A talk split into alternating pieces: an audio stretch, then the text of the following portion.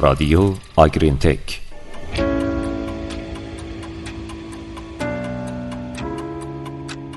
با سلام. امیدواریم خوب و تندرست باشین. در پادکست قبلی در مورد نرخ رشد و زمان مناسب تلقیح تلیسه ها حرف زدیم.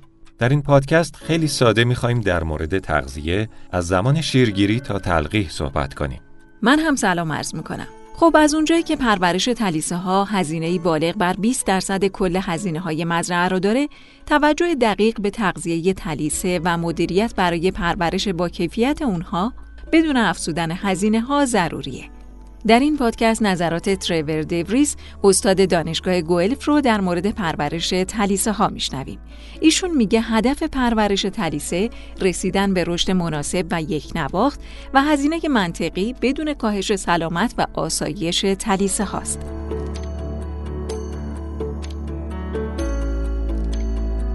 و حالا جلوگیری از افت رشد بعد از شیرگیری گوساله ها در دو ماه اول زندگی برای تبدیل خوراک و افزایش وزن بسیار کارآمدند.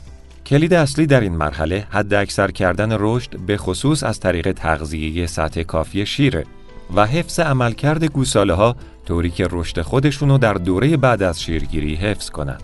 حالا برای این منظور توجه به روش کاهش مصرف شیر، زمان شیرگیری، نوع خوراک، آب و مدیریت جایگاه لازمه.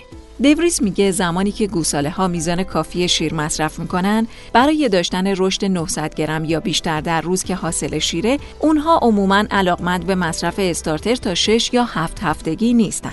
بنابراین در اینکه گوساله ها چطوری از شیر به خوراک جامد منتقل شن سن شیرگیری نقش مهمی رو بازی می‌کنه. صدای آگرینتک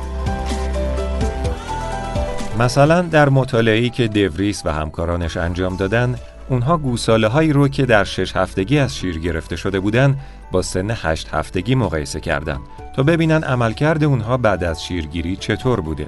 متوجه شدن که گوساله های از شیر گرفته شده در سن هشت هفتگی تونستن دریافت انرژی قابل متابولیسم مشابهی رو در زمان شیرگیری حفظ کنند.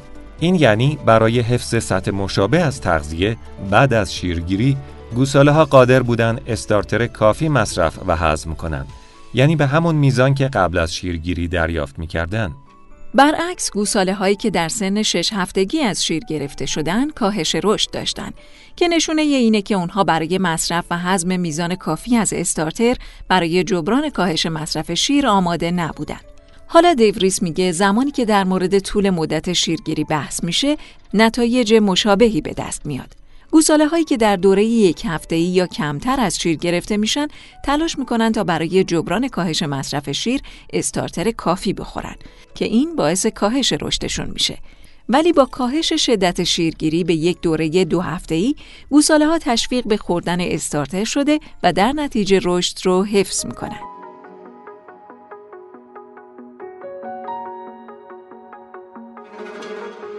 اینجور بگیم که با هر نوع روش شیرگیری گوساله ها باید حداقل دو کیلوگرم در روز استارتر بخورند تا زمانی که کاملا از شیر گرفته بشن. اگه ممکن باشه باید جلوی ایجاد سایر شرایط تنشزا در این دوره رو گرفت. مثلا از واکسیناسیون و گروه بندی جدید در یک هفته همزمان با شیرگیری جلوگیری کرد. اینها رو با فاصله از هم انجام بدید و از همون استارتری که قبل از شیرگیری مصرف می کردین استفاده کنین تا گوساله ها بهش آشنایی داشته باشند. و حالا تغذیه گوساله ها از دو تا چهار ماهگی در این دوره گوساله ها باید حداقل یک و یک دهم کیلوگرم در روز رشد کنند و 85 درصد خوراک اونها باید کنسانتره باشه. اگرچه گوساله ها می‌تونن خوراک تخمیری بخورن اما این توصیه نمیشه. چون این خوراک ها آب زیادی دارن و گوساله نمی‌تونه به میزان کافی از اونها بخوره تا به سطح مناسب ماده خشک مصرفی برسه. در عوض در این دوره خوراکی بهشون بدین که حاوی کنسانتره و علوفه خشک خرد شده باشه. این خوراک می‌تونه به میزان زیاد تولید شه و در طول هفته به گوساله ها تغذیه بشه. طول ذرات علوفه باید حدود 2.5 سانتی متر باشه و برای جلوگیری از جداسازی باید به خوبی مخلوط بشه. برای جلوگیری از جداسازی خوراک توسط دام و مصرف خوراک در وعده های بیشتر مهمه که دام ها رو در دفعات زیاد تغذیه کنید و خوراک رو هم براشون به جلو هل بدید. تغذیه در تعداد بعده محدود طوری که گوساله مدت زمان زیادی با آخور خالی مواجه باشه می‌تونه به دام یاد بده که حجم زیادی از خوراک خودش رو در فاصله زمانی کوتاه مدت مصرف کنه. صدای رادیو آگرینتک بله این روش تغذیه‌ای که شنیدید slug feeding نامیده میشه که روی سیستم گوارش گوساله تاثیر منفی داره و کارایی کلی خوراک رو کاهش میده. علاوه بر این محققین ثابت کردن زمانی که گوساله این روش تغذیه‌ای رو یاد بگیره اغلب این کار در کل زندگی اون تکرار میشه. حالا تغذیه گوساله ها از چهار تا شش ماهگی در این سن گوساله ها می‌تونن به جیره با علوفه بالاتر انتقال پیدا کنند و می‌تونن خوراک های تخمیری بخورن. ولی خوراک های تخمیری نباید بخش عمده خوراک اونها رو تشکیل بده. برای رسیدن به سن تلقیح 12 تا 14 ماهگی هدف رشد روزانه 9 دهم تا 1 و 1 دهم کیلوگرمه.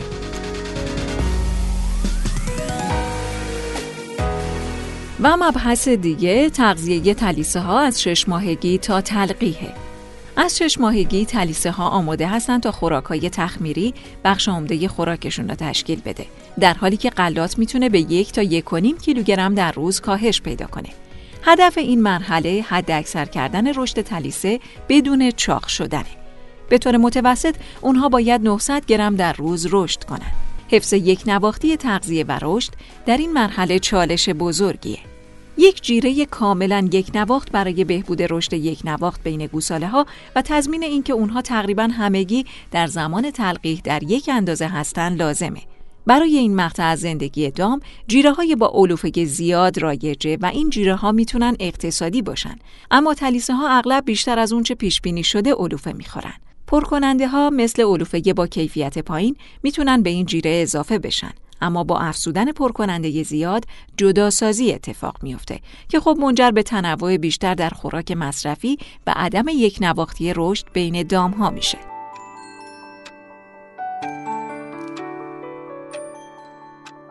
و اما نکته آخر با اینکه این روش های تغذیه‌ای و وزنگیری برای تولید تلیسه های با کیفیت ضروریان اما هر مزرعه باید خودش تشخیص بده که کدوم روش برای پرورش تلیسه ها مناسب تره. مزارع باید با متخصصای تغذیه خودشون مشورت کنند تا براشون جیرهی متعادل و کاملا مخلوط تهیه کنند که همیشه در اختیار تلیسه ها باشه. خیلی متشکریم از همراهیتون با پادکست این هفته آگرین تک. هر هفته با رادیو آگرین تک همراه ما باشید. تا شنبه بعدی خدا نگهدارتون.